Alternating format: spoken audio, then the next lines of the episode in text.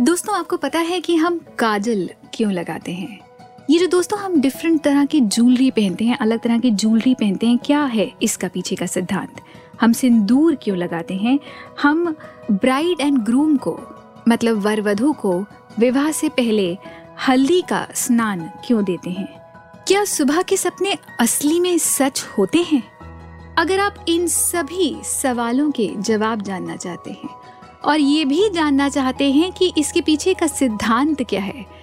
Scientific logic क्या है? तो आप मेरे साथ जुड़िए। मेरा नाम है डॉक्टर शीशम अग्रवाल। मैंने सात डॉक्टरेट्स करी हैं और सबसे ज़्यादा जो मेरा शोध है, वो मांडू के उपनिषद में है। हमारे उपनिषद, हमारे वेद, हमारी धरोहर हैं, जिसके अंदर हर एक चीज़ जो हम कर रहे हैं हर एक विधान जो हम फॉलो कर रहे हैं, जिसका रीज़न आज हमें पता नहीं या लुप्त हो गया है, इस धरोहर में वो सब कुछ छुपा है। अगर आप ये सब जानना चाहते हैं तो बने रहिए हमारे साथ और ज्ञान की गंगा में बहते रहिए हमारी नए पॉडकास्ट नई सीरीज़ के साथ वॉट इज़ द लॉजिक